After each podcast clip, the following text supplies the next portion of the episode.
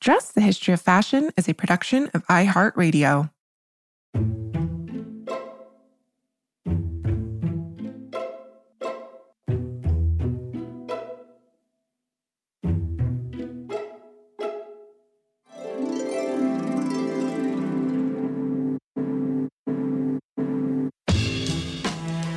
Over 7 billion people in the world, we all have one thing in common.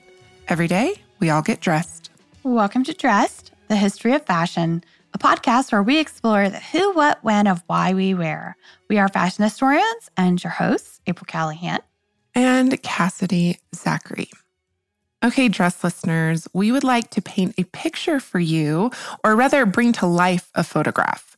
So, a woman sits quietly, she's thoughtfully embroidering in what has to be one of the most beautiful dresses I have ever laid eyes on. It is made of the most brilliantly colored red silk. The tailored bodice fits her like a glove, from which cascades this giant skirt that pillows on the floor at her feet. The dress is remarkable in that it is covered in embroidery, a combination of abstract and figurative motifs in a range of shapes, sizes, and colors. And closer inspection actually brings the extraordinary diversity and range of embroidered elements into more vivid detail. And you realize that no two motifs are alike. There's starbursts, sunflowers, birds. You can even make out the words, You are beautiful, embroidered beneath a giant spider web that spans the entire back of the bodice. It sits underneath an embroidered sunflower, or is it a sun shining over the garment at the base of the wearer's neck?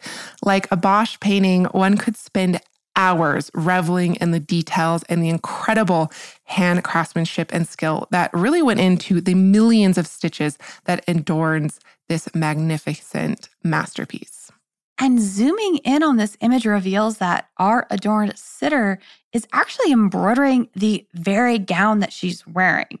So, zooming out a little bit, you also realize that she's doing so within a plexiglass frame. So she and the dress both are on exhibition. And the woman wearing the dress is Kirstie Macleod, and she is the visionary artist behind the aptly titled Red Dress Project.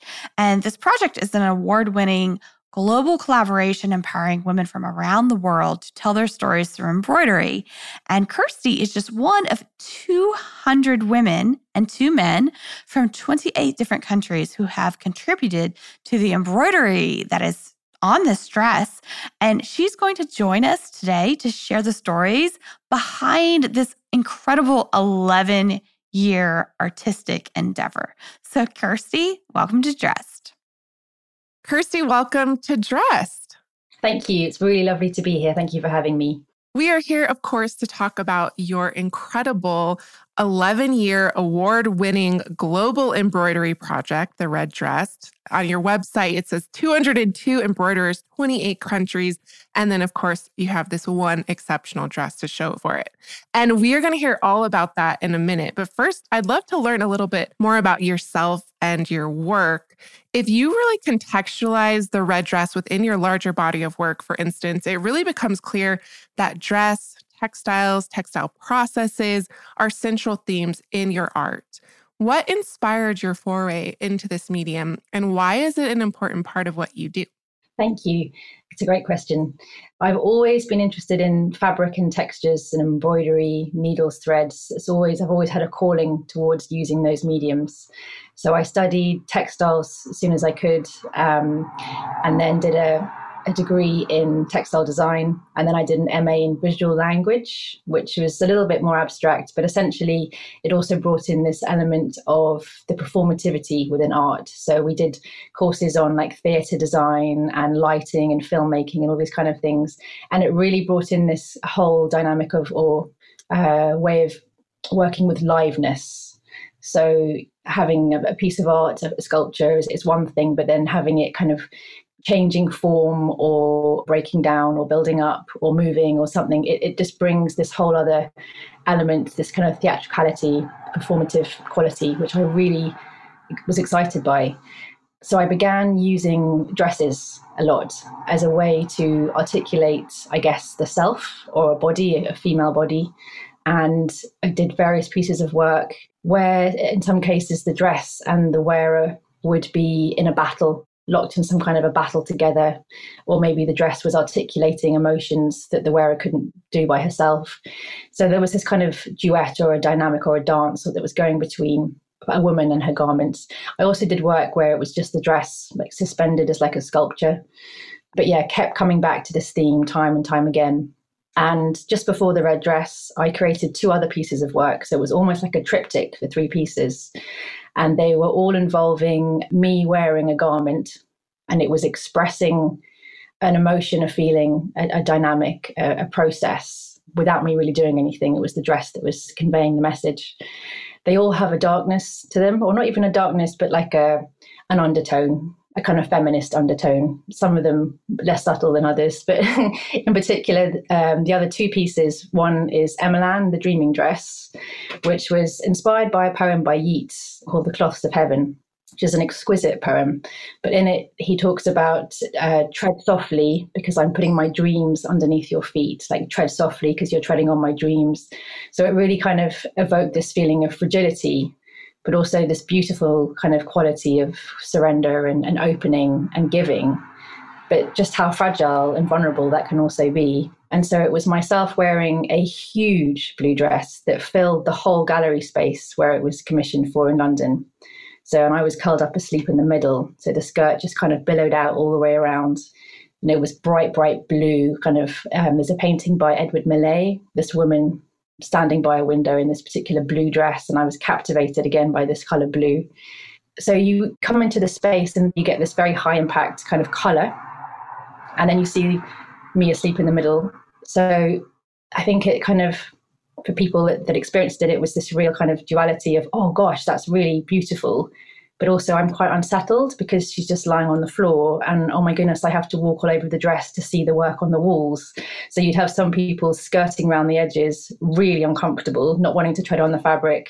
Others who just found it really fun and interesting and they had no concept at all.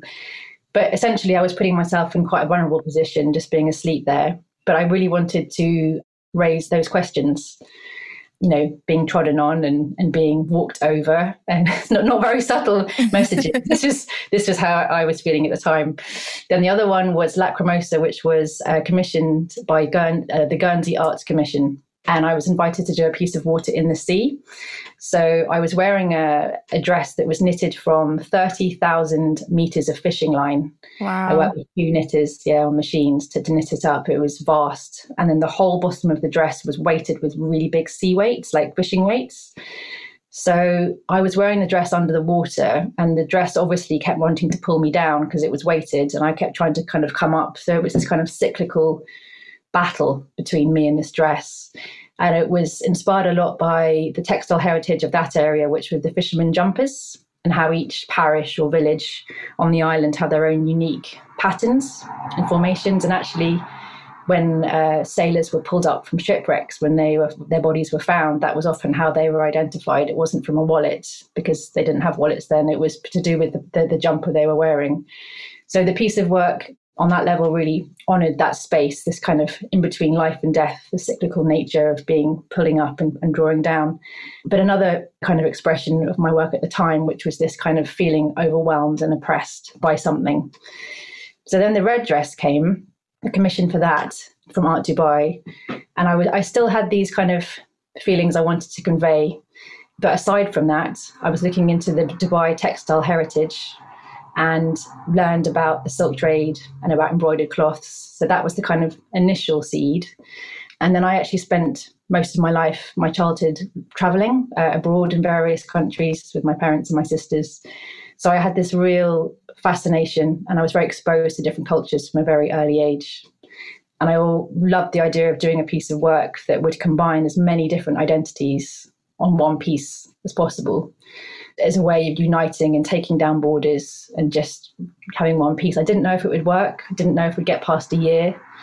But in that first instance, the dress was worn by me inside a Perspex cube.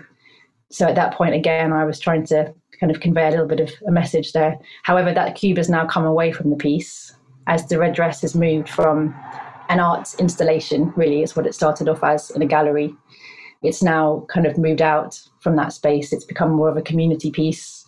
Certainly outside of the box, the dress is now displayed by itself on a mannequin, just so you can see all the embroidery. Um, she's like empowered now and strong, and it's less about me trying to make statements with, with the work anymore. It's much more about celebrating the feminine and, and all that is. Yeah, and it's I mean it's absolutely stunning. It's as you said it's now finished after 11 years of sending it uh, around the world. It involves embroiderers from all over 28 different countries, 202 different individuals. I love if you can take us a bit through the process of creating this dress. As you mentioned, it did evolve over time. I'm sure it kind of changed. Yeah. The project changed uh, as you started going. But can you tell us about what it was like? I mean, and I can't imagine that compiling all of these different artisans' work into this one dress was an easy one. no, it, it was very organic. So the bodice was designed with lots of different pieces and the skirt again in a way that was uh, lent itself to, to having lots of strips or panels taken out of it. But i didn't know how long it would even even go for. So initially the bodice pieces were done then it was assembled and then actually it was reassembled three times over the 11 years just to incorporate all the new pieces of work I think if I did the project again, I'd try and be a little bit more organized and like maybe work out the sections and then send out very specifically sized pieces. But as it happened, it was so organic, like how the commissions happened. And some people wanted to do really big pieces, other people wanted to do really small pieces. And so I just really went with that. So what it did mean is that every few years, the dress was totally taken to pieces and then it had to be reassembled just to keep all the balance and the continuity within the garment because there are so many really strongly colored really vibrant really big you know motif pieces. And then there are also some very very beautiful subtle ones. So trying to make all those work and sit together was quite a mission in itself but a, a very worthwhile one. And you mentioned it started out as a commission for art dubai and it started out as this installation piece. How did the project evolve from that very first exhibition it's it's so interesting because it's really mirrored my own life journey. Um, when the piece was created, I was a very ambitious installation artist living in London. I'm now out in the countryside, a mother of two children. I'm also a yoga teacher, and my life is super simple and very connected to nature and nature cycles. It's almost like it was. I think after about the second or third year, I really kind of began to question how the dress was being viewed what the message really was. And also, it was beginning to reach like really far. I didn't have that understanding or knowing at the time. So I think once it had got to maybe year three or four, it was really like, wow, okay, this is really doing something by itself now. And it doesn't feel appropriate that it's only in these very, you know, highbrow galleries in London. It just it just doesn't feel right. I want to get the dress out there. Um, and it was much more about connecting with people having you know meaningful connections and meaningful experiences and taking the dress wherever it was invited really. And that's kind of how it evolved is that um, initially i was really struggling to find people to do it because they didn't understand the idea of you know so many pieces of work often overlapping going underneath each other. It was really hard actually. But then once the project gained momentum then people were like oh yeah yeah yeah yeah, i'd really love to do it or and then i was being emailed by people saying could they do it? So that that was brilliant but I think also it's not just within my own life, it's also within the greater global kind of consciousness is more and more people are now realizing that connections are actually really important and it's less important for me now that the dress is exhibited in so and so museum or so and so gallery but actually it's about being able to share the story of someone who has been through so much in their lives and they've created this beautiful work and creating a platform for their voices to be heard. That kind of, I think it was after a certain amount of, of very harrowing stories and beautiful pieces were created by lots of the women in the marginalized communities, and realizing that I had a bit of responsibility with what the piece was becoming and to try and make a difference to their lives really. Yeah, and that's a really a constant theme on dressed actually is we're always speaking about how the act of dressing the body or, you know, actually textile art also embroidery, embroidering things that will go on the body, you know. There's so many different forms of dressing the body, be it tattooing, perfuming, clothing, embroidered clothing. It's this incredible expression of our shared humanity. And the Red Dress Project really encapsulates that and so much more. This project, as you just mentioned, is as much about the women who embroidered the dress as it is about preserving and celebrating really this incredibly ancient and beautiful art form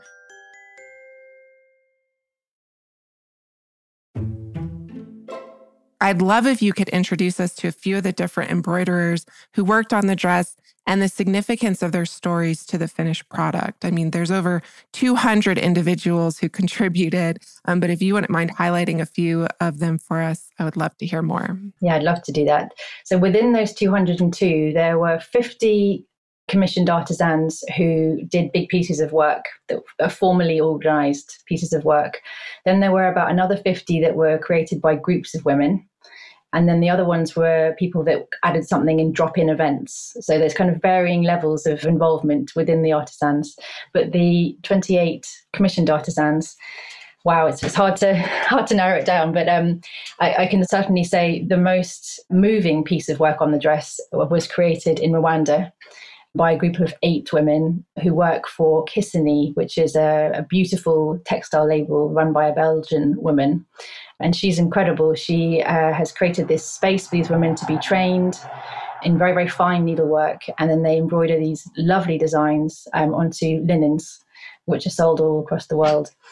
But um, the support that this gives these women is just phenomenal. So within their culture, so following all the genocide and the war that they all went through, which was just utter hell, most of them, the women that I'm talking about, were, were, are widows. They lost their husbands and children, sometimes right in front of them. And within their culture, they are then ostracized because it's not deemed acceptable to be a widow. So there were stories of how in social gatherings, these women weren't even allowed to sit down on a chair. They have to go to the back of the room. They're not even deemed enough to sit and talk to their family. So she created these groups, and these women are, are being trained, are, are, earning money, earning a regular income, are also um, able to take loans out from the company, so they're able to buy their own homes, which is just phenomenal and totally life changing. But I think equally as important, it's the shared community. It's all these women coming together, sitting in a space together working together and they're healing they're connecting you know they've been through this shared experience. And it's through the work that they're doing you know that is just is helping and healing them on so many different levels. So the piece of work itself is very naively constructed and almost that adds the edge to it. Their work is usually incredibly intricate and fine but they've they chose to do it in a very kind of almost childlike way. And it's a little uh, child in the center created in, in black and then over his head he's cowering there's a machete and there's a tall man over the top of him and it's inside a tiny, tight black circle which spirals out. And it goes through around the cycle. There's like a river of blood, and there's a tree on fire. And then the circle becomes more expansive and starts going into rainbow colors. And it keeps going out and out and out until it turns into a sun. So it's this kind of real duality of what you're looking at, like hell and then coming into heaven. But they call it from darkness to light, and it's their journey that they've been through from the genocide and from all the war, and then being able to rebuild their lives into where they are now. So that sits in the front panel going down on the front of the dress. Um, there's one from Colombia and one from Peru, where they're both created in really, really, really vibrant colors by um, yeah, Catalina in Colombia and Martha in Peru using very traditional stitches to their countries, traditional colors, but really booming, blasting flowers. Like, wow. And I just find them so vibrant. And yeah, all the work that they do is, is really, it kind of honors their tradition and their culture, but also it has their own individuality as well. And then we have, yeah, the Sister Stitch from Kosovo.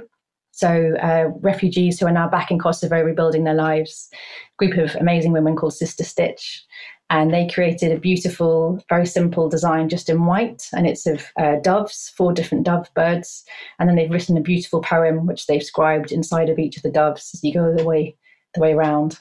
But it sticks out because it's the only one just in pure white, which is really really special. And then Anastasia from Russia, she did. Oh, I've got a picture here. I'll show you. It's um, a Sirin bird. Oh wow! So it's the head of a woman and then the body of a bird, and she said the Sirin brings luck and good fortune. So you need one on the dress. So I'm going to make you a Sirin. So it's like brilliant. That's that's great. And then yeah, we have um, oh, who else? Amanda from Wales. So she did a beautiful blackbird. She made it in wool. And it's a blackbird that she sees every day at her studio. But it's incredible that she's created this very, very dense, very, very thick embroidery, but on this delicate silk, and it's it's masterfully created. But that's the thing that they're all so different. At times, I was worried: is it too different? How are they going to work together? But I think that now that is part of it.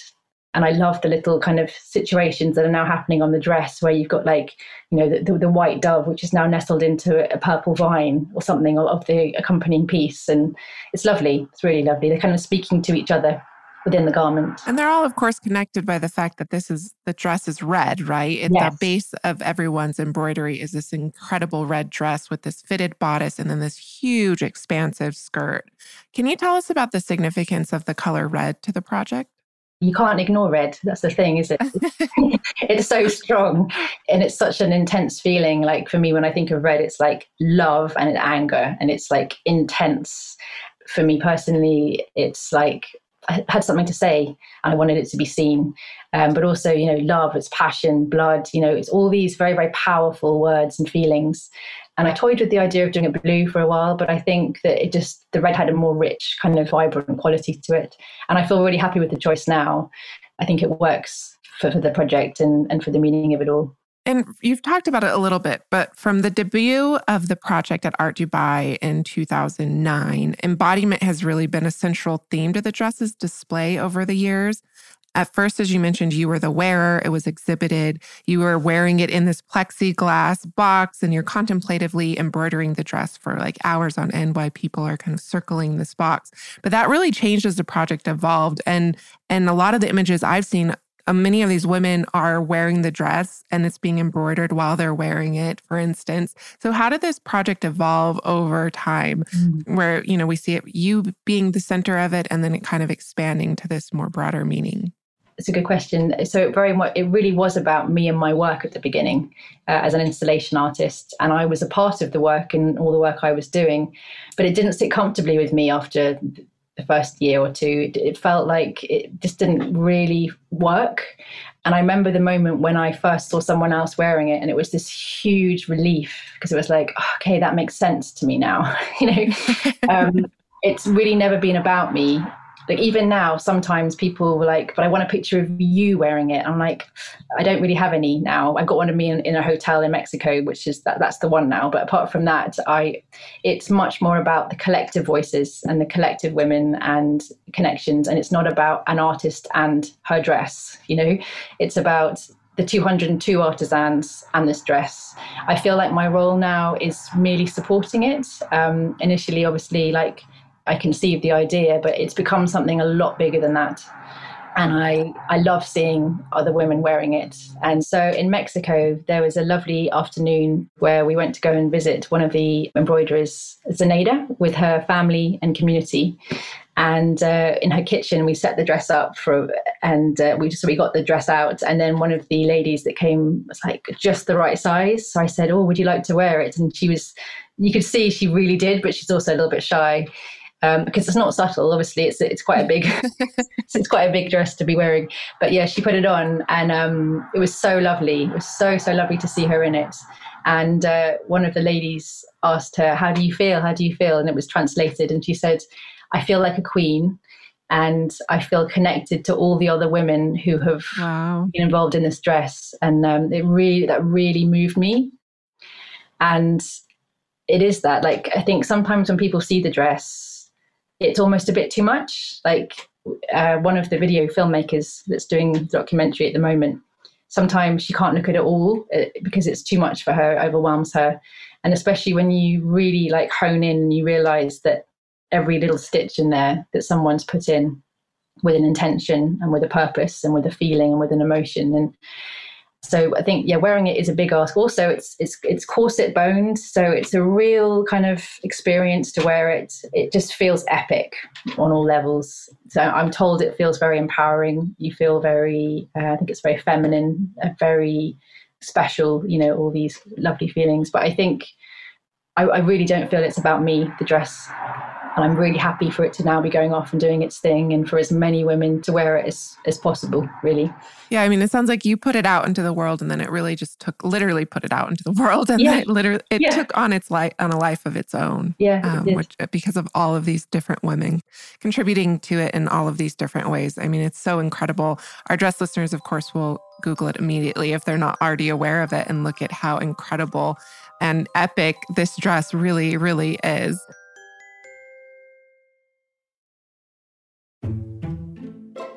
And the dress is now complete after 11 years. What do you, looking back on this whole experience, what do you ultimately hope people will take away from this project? And perhaps what has this project even taught you? Oh, wow. Yeah. The, the first word that comes to mind is unity and connection be the second. I think it has enabled so many different women from around the world to come together. And I love it now when I'm emailing all the artisans about various things because I'm collecting information and things. And I just love that. And I love that I have a, a, call with someone in Mexico to check in about something. And then, you know, so it's this like I'm in my little house in the countryside, but yet I'm able to connect with all these amazing women. And um, I think at the moment, particularly with everything that's going on with the world and all the borders and boundaries and the, the isolation and the separation and all these things that are happening, it's perhaps even more potent a reminder that we are all one. And I, I know that we're not completely there yet, that we've got a lot a way to go. But on an energetic level, we are all one. And there are so many things that can come between us. But to have a vehicle or to have something where you can tangibly see you know all these different voices coming together on on one place. It's uniting it's a uniting piece of work. And that's what i would hope people could experience when they see it. It's like a reminder of oh you know you know we, we can all come together. And actually you know when you do all come together what can be created? For me personally it's been a huge huge learning curve for me in so many ways. It's hard to even hone it down. I think for me, like in so many ways, this real true understanding of how important it is to community and, and connection and what can be achieved and healed through coming together with other people. It's so much less important about kind of my own ego stuff, you know, my own kind of personal achievements and my personal this. Whereas when I was younger, it was hugely about that. You know, I was very ambitious in that kind of way. And, and and now it's it's not there at all. I think it's much more I, I, would much rather have a meaningful conversation with someone and and make a difference than have my work exhibited in x y and z gallery. It's two poles apart. And i think yeah just this universal language of embroidery as well. You know it's been around forever and i'm sure will continue to be around. And no matter what age you are what language you speak you know wherever you are in life you can have that same intention had that same process. I find that magical. I really do. Yeah, it absolutely is magical. That's actually an excellent word for what you yeah. do and what you've done with this dress and what everyone's collectively brought to this dress. Um, such a beautiful expression of our shared humanity in more ways than one. So, before I let you go, I'd love to hear what's next for the Red Dress Embroidery Project. I heard you mention a documentary. Yes. So um, that process began about a year ago, or maybe even 18 months ago. So, two lovely filmmakers from Black Bark Films in Bristol, so an hour away from where I am, are creating a documentary film. In fact, there's going to be two of the dress. They were they filmed me doing lots of different various events and happenings with the dress. And they also came with me to Mexico when the dress was completed in March of last year. However, obviously, with everything that's happened with the world, everything's been on pause. But hopefully, this year now, we're going to get a 10 minute one, which will be like a visual accompaniment to the dress and exhibition, which will just really outline the essentials of the, the dress and the background and the artisans. Um, but they're also working on a like a full 45 50 minute which will really go into all the depths of the piece and so what the dress its journey the artisans and myself within that whole mix really um, hopefully a book. Loads of people are contacting me saying, "Where's the book? Where's the book?" Absolutely, that's my next question. yeah, I have so much documentation and stories and images, which actually I'm now beginning to really try and compile. And yeah, so a book would be a wonderful thing to happen. And then it's about really getting it out there in terms of exhibition now. I, I, I, really would love as many people to see the dress as possible and also obviously share the stories of all the artisans involved. So hopefully this year it's going to have a few UK things going on because I can't really do anything at the moment. Then all going well, it'll go Kosovo the end of the year to do an exhibition alongside the artisans. So now, wherever the dress is exhibited, I'm hoping to also exhibit it, exhibit artisans' work alongside it. It'll be with Sister Stitch, and I think it'll be in a few different places within Kosovo. And then it's going to head to the London to the Hampton Court Palace for three or four months at the Royal School of Needlework, which will be fantastic. And then it goes to the US. Oh, wonderful! It's going to go on a tour. So it's at the moment I can say it's going to go to Arizona to the Phoenix Art Museum. It's going to go to Pittsburgh, venue still to be confirmed, and then it's going to go to Vermont uh, the Vermont Art Centre. So that'll be over the course of about a year and a half. So really long exhibitions in each of those places. And then it's going to go to South Africa to a big festival there. And yeah, just I think it's just going to keep touring, really, keep it flowing. Um, and just see what, what, the dress knows where she's going. I'm, I'm really, I'm really supporting. Kirstie, thank you so much for joining us today and sharing this incredible project. Absolute pleasure. It's been a real, real joy to talk to you. Thank you. And where can dress listeners learn more about your wonderful work? Great. So yeah, there's a, a, kind of website at the up at the moment. It's not extensive. It's going to be modified this year, but it's reddressembroidery.com. And then also, it's got quite a big social media uh, presence going on in Instagram and Facebook. Both of them are Red Dress Embroidery. I kind of keep all the social media updated with happenings and events and various things like that. And then there'll be various drop in uh, events as well connected to exhibitions for people to come and you know hot touch the dress and then you know maybe add a few stitches to it themselves. Oh wow. Wonderful. Well so much to look forward to and we can't wait. Thank you so much. Thank you so much Kirstie, thank you so much for sharing all of the stories behind this amazing red dress. And, you know, Cass, it, like, what an incredible project and also a beautiful testament to the power of dress. And in this case, an embroidered dress to really kind of like express all of our shared humanity. And, th- and that's why we make this podcast, really. Exactly. You know, she only touched on a few of the hundreds of stories literally stitched into this dress. You know, embroiderers include women, refugees from Palestine, victims of civil war in Kosovo, Rwanda, DR Congo, women from South Africa, Mexico, Egypt, Peru, Sweden, Colombia, Russia, India. I mean, it, it just keeps going. So I love this so much. This project has really given many of these women a platform and a voice. And it's not just going to stop with this dress. No, it's not because she actually mentioned the documentary, but also the project's website tells us, quote, details of the artisan's embroidery and unique stories will soon be available together with modes of contact for people interested in commissioning work from the red dress embroiderers, which is just incredible. And today's interview really only scratches the surface of this incredible project, which you can explore for yourselves at reddressembroidery.com. You can also stay up to date about the dress project by following along on the Instagram Instagram at the red dress underscore embroidery. I think that does it for us today, dress listeners. May you consider using embroidery to express your voice and experiences next time you get dressed. Remember, we do love hearing from you all, so please email us at dressed at iheartmedia.com. You can also DM us on Instagram at dressed underscore podcast, where you will always find images accompanying each week's episode and or episodes, plural, I should say. Um, but you can also follow us on Facebook at dress podcast without the underscore. And if you have a moment to take the time to rate and review us on your podcast listening platform of choice, we always appreciate your support. And as always, special thanks to our producers, Casey Pegram, Holly Fry, and everyone else at iHeartRadio who makes this show possible each and every week. More dress coming your way on Thursday.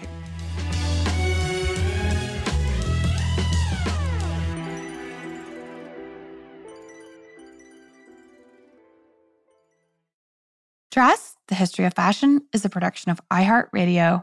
For more podcasts from iHeartRadio, visit the iHeartRadio app Apple Podcasts, or wherever else you listen to your favorite shows.